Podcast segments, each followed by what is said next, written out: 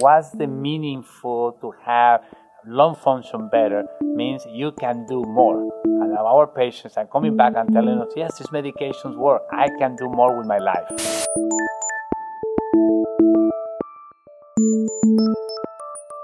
Hey there, and welcome to Pulmcast. Today, we have the pleasure of interviewing Dr. Antonio Anzueto. He's a pulmonary and critical care physician from UT Health and a contributor to the most recent GOLD Guidelines update.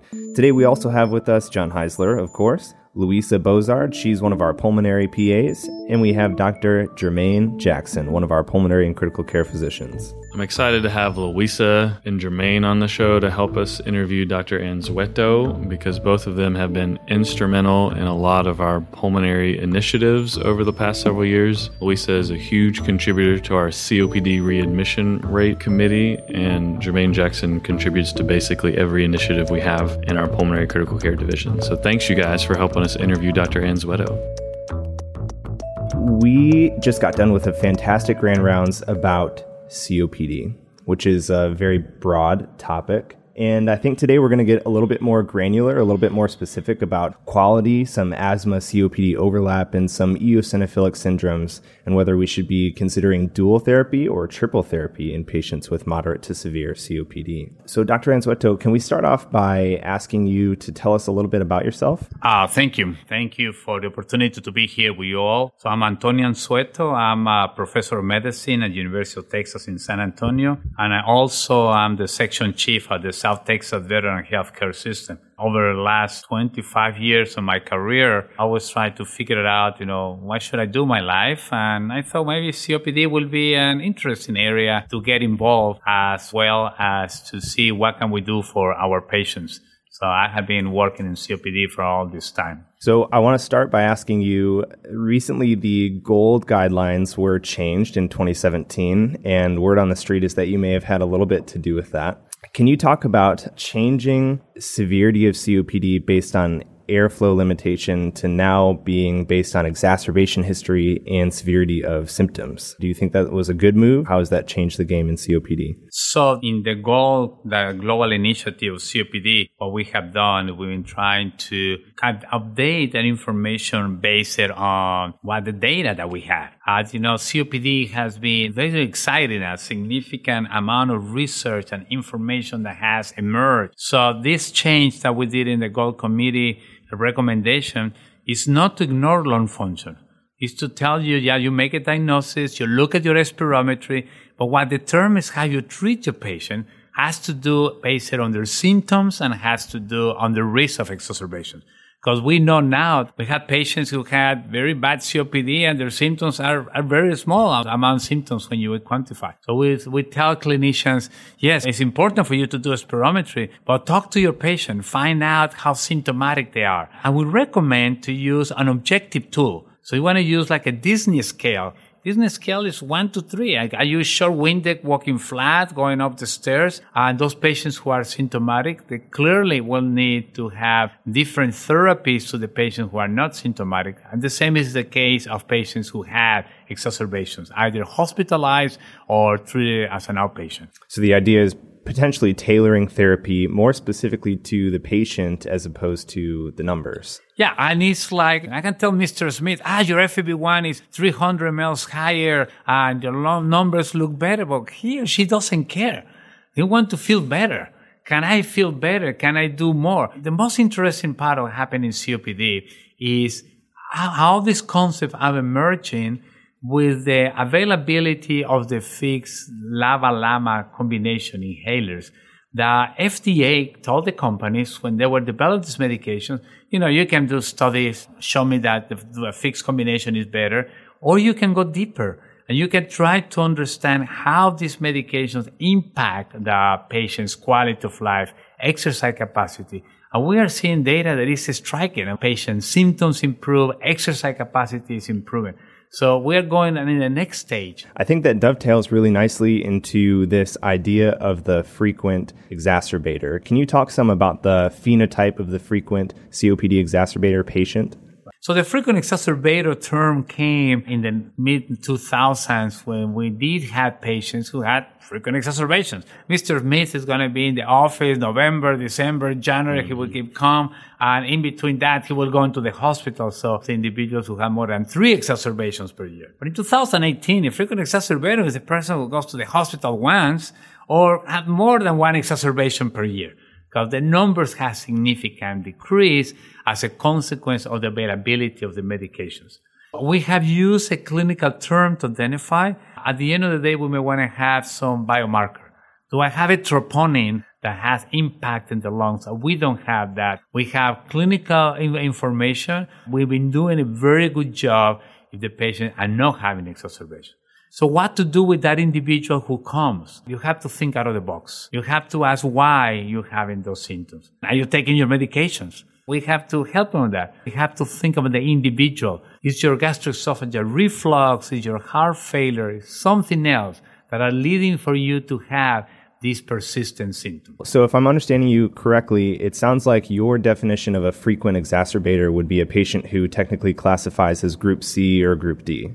Is, basically right? classifies as primarily group D because those patients are symptomatic. You know, it's very interesting when the group C was created. Are you telling me patient has exacerbations, lung function that was low and had no symptoms? The truth is that 12, 15 publications for 15 different cohorts all over the world found there are people like that. So that was one of the indications to pull the lung function out of that box of the ABCD you say, oh, this person has to be doing very bad. They're not doing bad. That they feel good, that they are comfortable. Symptoms is what has to drive what you do. I think one of the things that I took home from your talk this morning was just you reminded me when I first started, we had tons of COPD exacerbations on our service in the hospital all the time, and just a testament to how far the pharmacotherapy and, and different treatment options for these patients has come. Now that you're kind of saying that the COPD exacerbation rate to be a frequent exacerbator quote would be used to be three and is now down to one. I mean, that's something we see in practice. I mean, Jermaine and Luisa can talk to that more than me, but kind of gone are the days where there's huge numbers of COPD exacerbators that are there purely for that reason in the hospital. Also, in the hospital, we're seeing patients who have COPD that get admitted so they get admitted because of pneumonia, they get admitted because of cardiac condition, the other, and they happen to have COPD. I had a lady that in 2005, her FEV1 was 320 and was 30%. percent mm hmm She died last year. Mm. She lived 12 years with an FEV1 of 300. Patients with COPD are living longer, so we are seeing other conditions. It's not unusual for me in my office to have patients come, oh, I'm short of breath. The lung function is a flat line. It hasn't changed. You have to have something else. We are seeing in our practice a significant increase in lung nodules and lung masses and diagnosis more lung cancer because those individuals are living longer.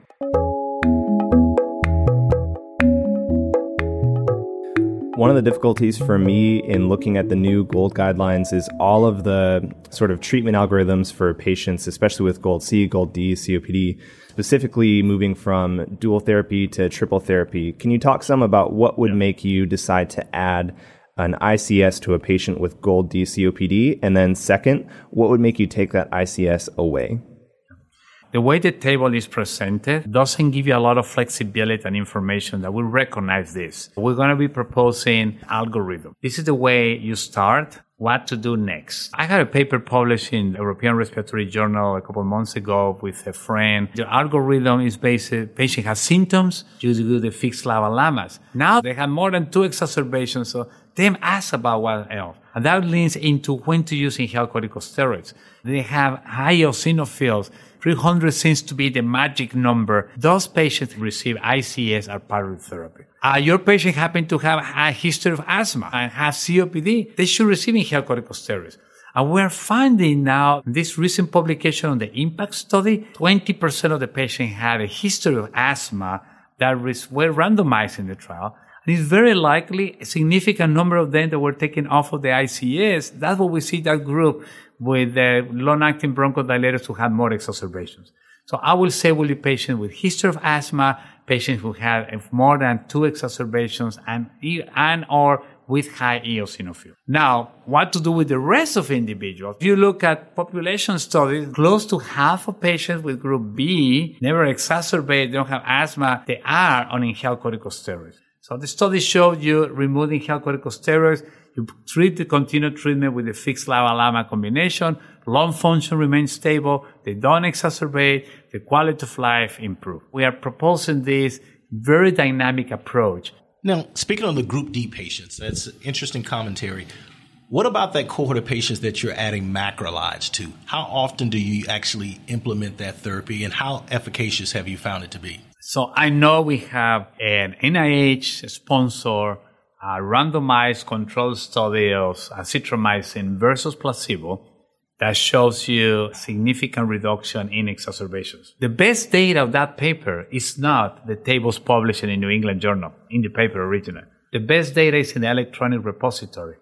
That is, there is a forest plot to show you who were the patients who benefit of the macrolide therapy. And there was a subsequent publication by Meilan Han and the Blue Journal that was in 2010, 2011 uh, that asked a question who were the patients who benefited the macrolide? Patients who benefited the macrolide were patients who were active smokers with FEV1 more than 60% that were not be treated with long-acting bronchodilators.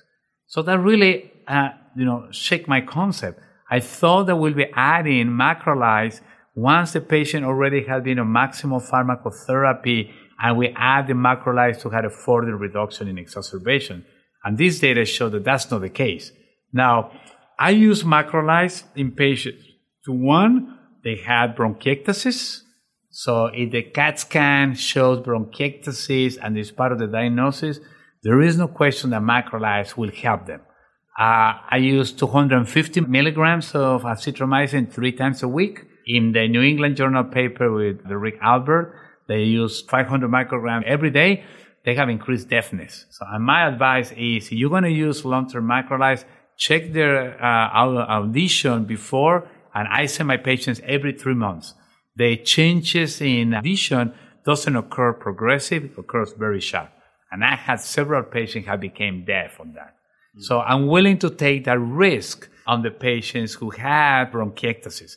Now, in South Texas, I have to be careful because I have a lot of atypical mycobacteria in patients with bronchiectasis, especially ladies in her mid 70s. They are thin. They have developed bronchiectasis. Some are idiopathic bronchiectasis or after infections. I see a lot of patients who had tuberculosis in the past and they have uh, a scar. So on those patients, I will not use azithromycin because they are going to need azithromycin later on if they develop a MAC or any form of atypical mycobacteria. You've brought up the eosinophils before, and now you're bringing up atypical mycobacteria. The one question is what is the role for bronchoscopic evaluation in these patients prior to starting some of the therapies like macrolides? So patients who had bronchiectasis, very often we can make a diagnosis out of their sputum. But then there is those patients who that have bronchiectasis and have these kind of ground glass infiltrates and comes and goes and things doesn't need to get better. I always try to do a bronchoscopy in those patients prior to start therapy. Even if I can, I would get biopsies, culture. It's not unusual that we isolate nocardia, we isolate other pathogens that will require completely different therapy. Especially those individuals uh, primarily ladies who come and tell you, you know, I don't have energy. It's hard for me to get up in the morning. Uh, I'm not eating. I'm losing weight. Uh, know, those patients, I try to do an intervention to help me to better identify what is the, the precipitating cause of her condition. If you suspect that a patient has an eosinophilic phenotype, do you check exhaled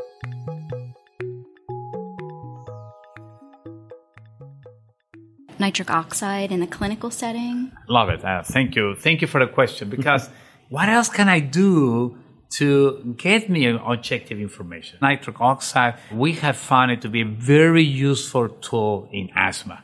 Really help us to assess medication compliance and understand why they are not well controlled, although they need additional therapy. Problem with COPD is you look at the data, uh, you look at the normal population, you have your graph in your table that are very tight, the means and the standard deviations. The asthma, you can identify threshold levels where they are not controlled. COPD are all over the place. You can have patients with COPD with very high, you know, and very low, you know, that have very high eosinophil. So the big limitation that we have in COPD to use exhale nitric oxide is I don't know how to interpret the numbers. I don't know what it means that is very low and the patient is symptomatic. I don't know what it means is very high, and I give in all the phar- all the pharmacotherapy, and I have including inhaled corticosteroids, and my patient tells me I take my medications. But we don't know what that means in COPD. So that's the reason we don't recommend to be used on a regular basis. If your patient happen to have the asthma COPD overlap, by no means use it because that's going to be a very good way to assess how effective are you in your interventions. That asthma COPD overlap. I think it's super muddy, especially for new uh, new providers to know the difference. And yes, it's supposed to be reversibility versus not reversibility, but in practice, we see that's not always the case, and there's this overlap syndrome. So, talk to me about your points on that. So, what's the difference between COPD and asthma? Uh, the one point we say, oh, acute reversibility. You have acute reversibility, we call it asthma. You have you don't have acute reversibility, we call COPD. We know that's not the case. So my analogy is you as a father, you happen to have two children. One is this kid that is outstanding, A plus all the time. You say, God, I love this guy. Or you have this guy like me that barely made a B's or C's, that always get in trouble. You get tickets, you forget to put gas and you run out of gas and barely made it to college. And the truth is that we always have seen this perfect kid has been asthma and this kid that is not so perfect has been COPD. But this not perfect kid at the end of the day may turn out to be much more interesting, may turn out to give us more challenges or what can we do for them. So uh, the first challenge was how we're going to call it asthma COPD overlap, asthma COPD syndrome. I think we make a mistake. We should have called it COPD asthma syndrome. That means chaos. That that's what, that, that will be the, the the initials for that, and it's, it's chaos because uh, we don't know what to do on those ones. Those patients do exist, uh, and I'm going to tell you, the GOLD and GINA, we create this monster, but we we we're obligated to talk about this how we're going to call them, what we're going to do with them is very important. Uh, biomarkers help us. Sure, my patient has very high eosinophils, uh, 400, 500, has very high FeNO with a history of asthma, uh, and that's that patient has asthma, the primary driven. But the challenge is most of those patients don't have high EOS, don't have high FeNO, have a history of asthma in the past and happen to smoke. And those are the ones that you have to talk to the patient, understand more about his or her condition. Yes, you happen to smoke, but there you have atopy, you have this asthma, you have these allergies, fall into this group of individuals that inhaled corticosteroids should be part of your therapy. If you don't have that, you're going to be fine using long-acting bronchodilators. The one caveat into this is we know now that anticholinergics can be used in asthma.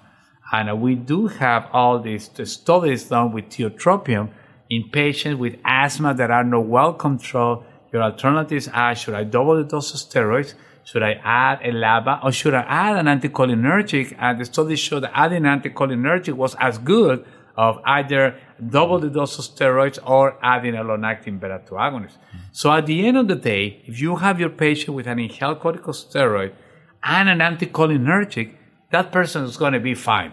You're going to be able to treat their COPD, you're going to be able to treat their asthma, you're going to be able to cover all the grounds. One of the big objectives, especially patients younger, in their 40s and 50s, that you want to be aggressive in that treatment of asthma. You want to prevent remodeling, you want to prevent scars and permanent damage to the lung. With that combination, ICS, anticholinergic, you may be able to achieve that. You mentioned earlier that inhaled corticosteroids are not necessarily active in neutrophilic airway inflammation. If you have a patient who you suspect has asthma COPD overlap but has normal eosinophils, is an ICS still beneficial in that patient? What drives here is the history of asthma. This is your clinical decision. That's why in the GOLD and GINA document, we, we say no word about eosinophils. As a matter of fact, we have a sentence says, we don't know what's the value of eosinophils in making the diagnosis of this condition because the truth is we don't know what's the value. Uh, you look at other recommendations for other groups, the Spanish Lung Association, they talk about group A and B. The group B is because they have high eosinophils, but A could be without the high eosinophils.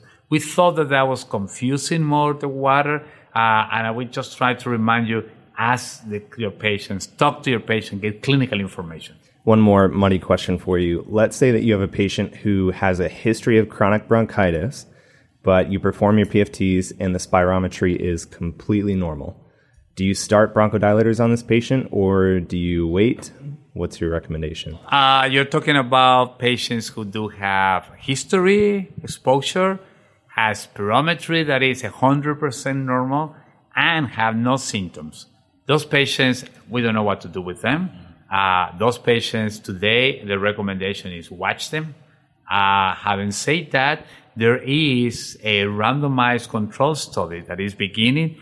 This is part of the pulmonary research networks that have been developed by the National Institute of Health that patients are going to be randomized, specifically the patient that you mentioned, to receive a fixed-LABA LAMA or nothing, and we're going to watch for five years. The objective will be to see what's going to happen with the lung function. What we're learning from COPDGene is that at the end of the day is all these factors that contribute to COPD, like smoking. Smoking cessation by itself may stop the progression of that disease. And it's easier to say to do it. So I, I'm 100% convinced that every single of my patients who continue to smoke, they want to stop or they can. Just imagine you know that something's going to hurt you. They know and they are affecting it.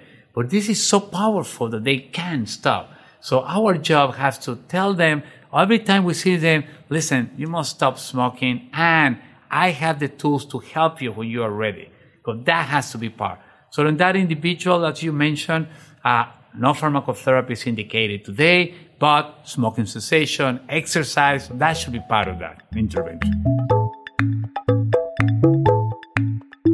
I think it's a good time to transition to talking some about readmission.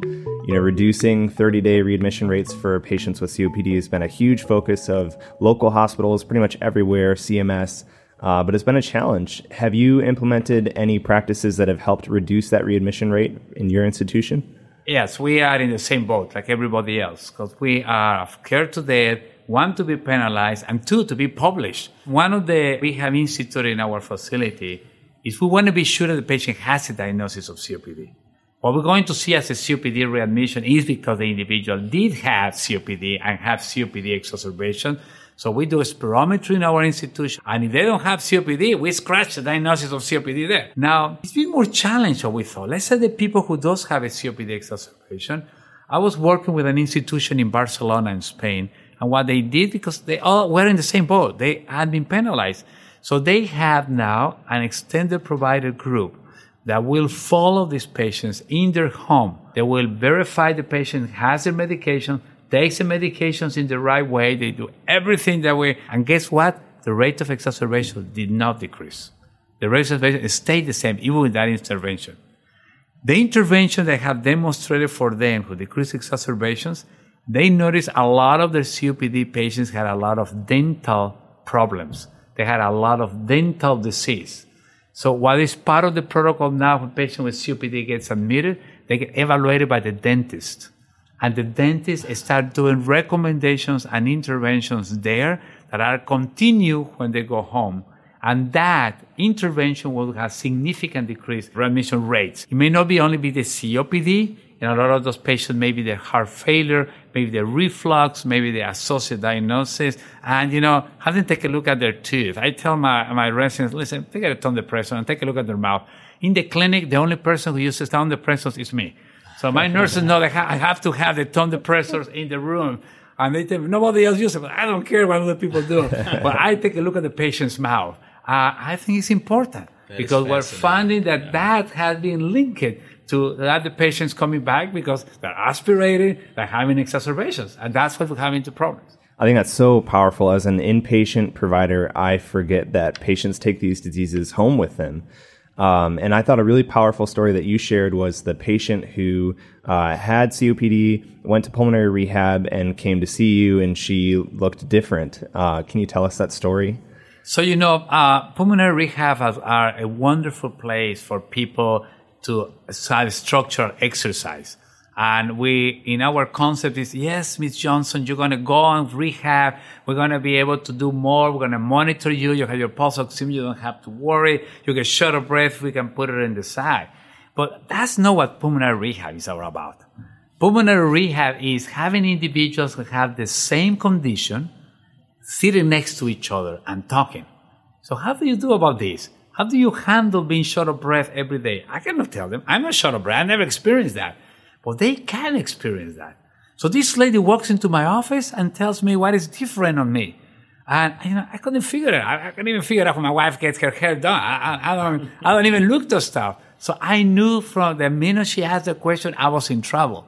What was different on her, in the pulmonary rehab, somebody went to this support group uh, online and they found these glasses that the oxygen goes through the glasses, comes in the top of the nose, underneath the glasses, and that's how they receive the oxygen.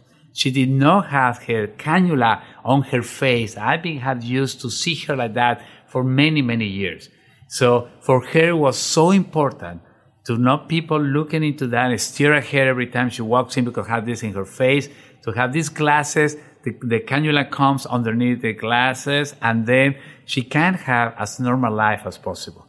So interaction, learning how to cope with life, this is probably, and I can, I cannot imagine how many other conversations they have on a single, a daily basis that are changing their life. And that's the value of pulmonary rehab. At the time of discharge, we encourage all our patients to have close outpatient follow up, but unfortunately, a lot of our patients have issues with transportation. Where do you see the future of telemedicine in the treatment of COPD? Yeah. Uh, so the telemedicine, uh, if an area that is going to have a huge impact is that one. I can see it in the near future to will take care the role of instead of having some provider go to the patient home to verify that it's doing better, telemedicine will provide us this objective uh, assessment of the patient. And if you can see it right there, no, Mr. Johnson, you are not doing better. You need to come in now, not to wait until you get much worse because you know patients tend to, to wait. We unfortunately learned that lesson in asthma that patients lose their ability to assess their severity, and that's what the asthma action plans are. Use your peak flow. Your peak flow is not getting better. You need to come. I don't care how you feel because you may not doing well and you may do bad. Uh, having the opportunity to see your patient through telemedicine and assess them, assess their compliance of the medications, Show me how you use your medication. Things like that could be a five minute communication with the patient. I can see can have a huge impact. One thing you said this morning I thought was great. So, t- talk to me about we still hear all the time if a patient has cardiovascular disease and they're on a beta blocker, there's still a lot of people hesitant to start a LABA. And you completely dispelled that this morning. Is that right?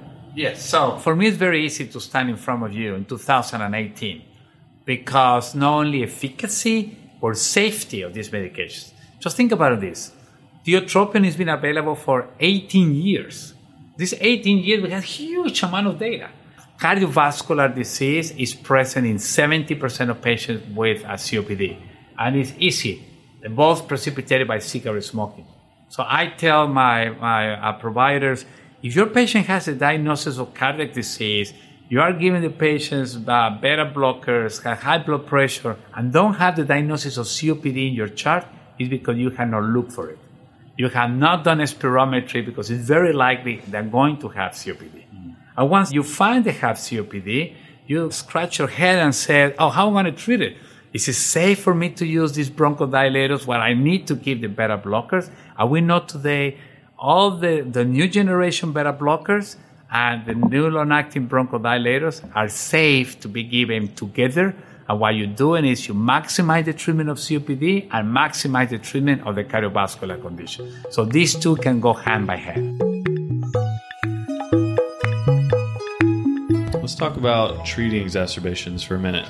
One of the briefly hot button issues in our group was when you're being admitted for a COPD exacerbation, do you continue the home long acting inhalers? So, the treatment of COPD exacerbation has to be a package that you offer your patient. And the package that you're going on a cruise. You're going to go on a cruise for a week, you're going to be three days at sea. Uh, the cruise are going to offer you meals, activities that you have choice to take it or not take it. You don't take it and you're very bored sitting in a chair, you know, busy, you know, watching stuff now. So I do the analogy of the package because exacerbation has to do accepted oxygenation. Uh, patient comes a little more short of breath, do it. I walk them down the hall and they decide they should leave your office with supplemental oxygen or be admitted, the patient. Uh, you're going to ask yourself, do I need to give systemic corticosteroids? Do I need to give antibiotics? Third, you need to give bronchodilators. So you need to give rescue bronchodilators, short acting, no more often every three to six hours to help the acute bronchospasm and maintain the long-acting bronchodilators or use long-acting bronchodilators. If they get admitted to the ICU, for example, we have now available nebulized budesonide and formoterol that patients can receive in those settings. If the patient gets admitted to the floors, have them continue their maintenance medications because they'll be more likely to be discharged on the maintenance medications. But there is a lot of ways in the system of miscommunication. A lot of studies found, uh, and this study was actually done in Canada, patients who get admitted for they have COPD, they get admitted for any reason to the hospital, they're more likely to leave the hospital on albuterol and ipratropium alone with any of their maintenance medications. So continue their maintenance medications while they are in the hospital will guarantee that they will be discharged on those medications. Mm. So they get admitted because they have a hypertensive crisis or get admitted because ingrowing toenail and happen to have COPD. Continue their maintenance medications while they are in the hospital because that's going to do, he or she's going to go home with those medications. I know we were talking about COPD exacerbators, and you mentioned assessing oxygenation in that patient cohort. But let's take the patient that comes to your office, not in an acute exacerbation. Historically, we, we, we based our oxygenation treatments on the, the NOTT trial and the MMRC trial. As you well know, last year we had the LOT trial, long-term ox- oxygen treatment trial come out. For those patients who are still desaturating with exertion in your office who may do a six minute walk, uh, exercise oximetry, etc. How do you approach those patients? Because this has become a major cultural shift in terms right. of do we truly withhold oxygen from that cohort of patients? So uh, we were part of the LOT study, uh, and uh, the LOT study we have some challenges.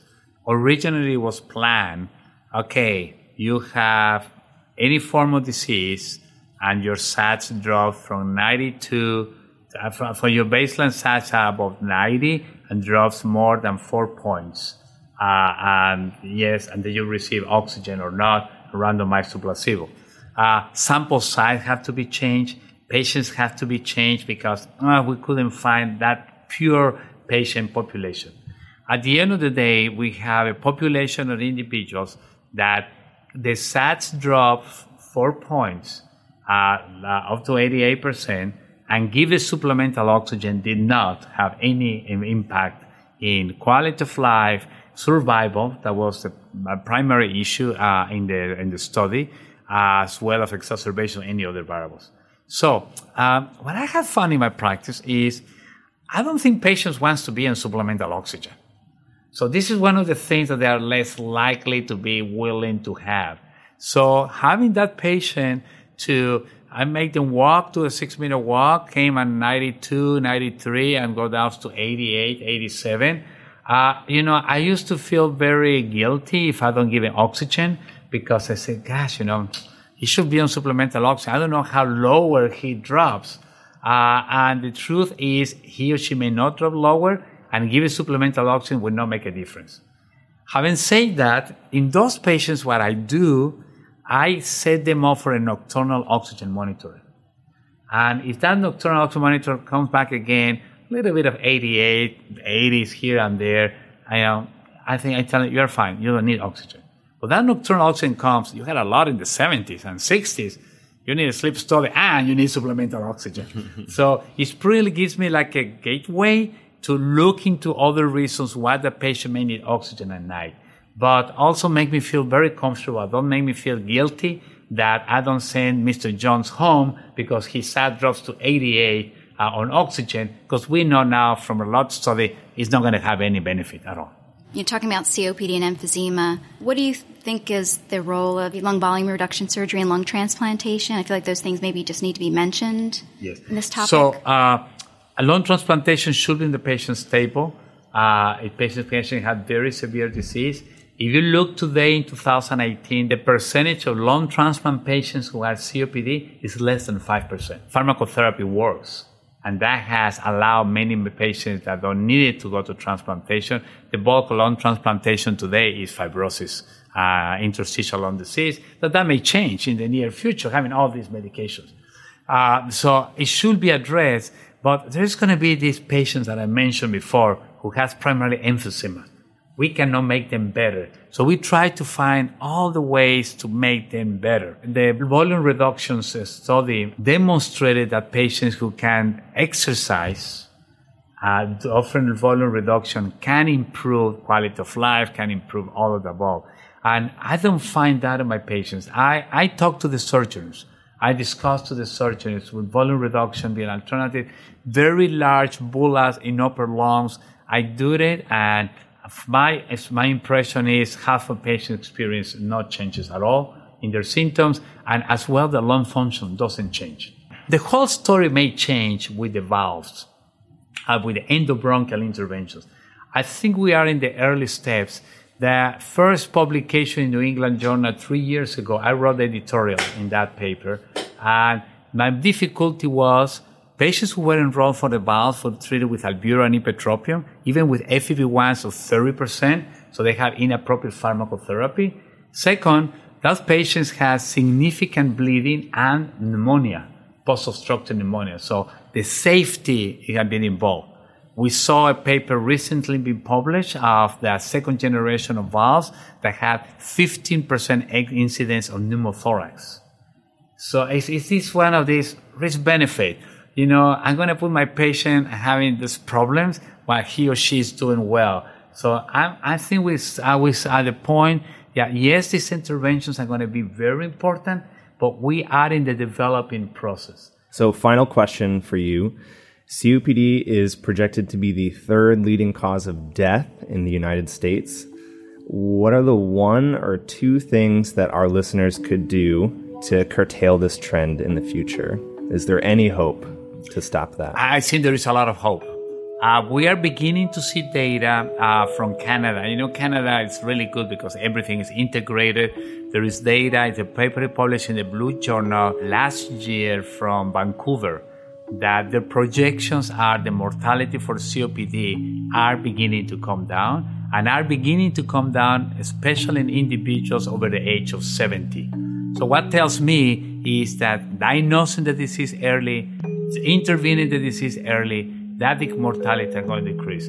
And I bet you that by 2022, when we start looking again at all these numbers, COPD is not going to be the third leading cause of death because yeah, this where less patients are dying, our patients are living longer, and all this is driven by early diagnosis and aggressive uh, therapy.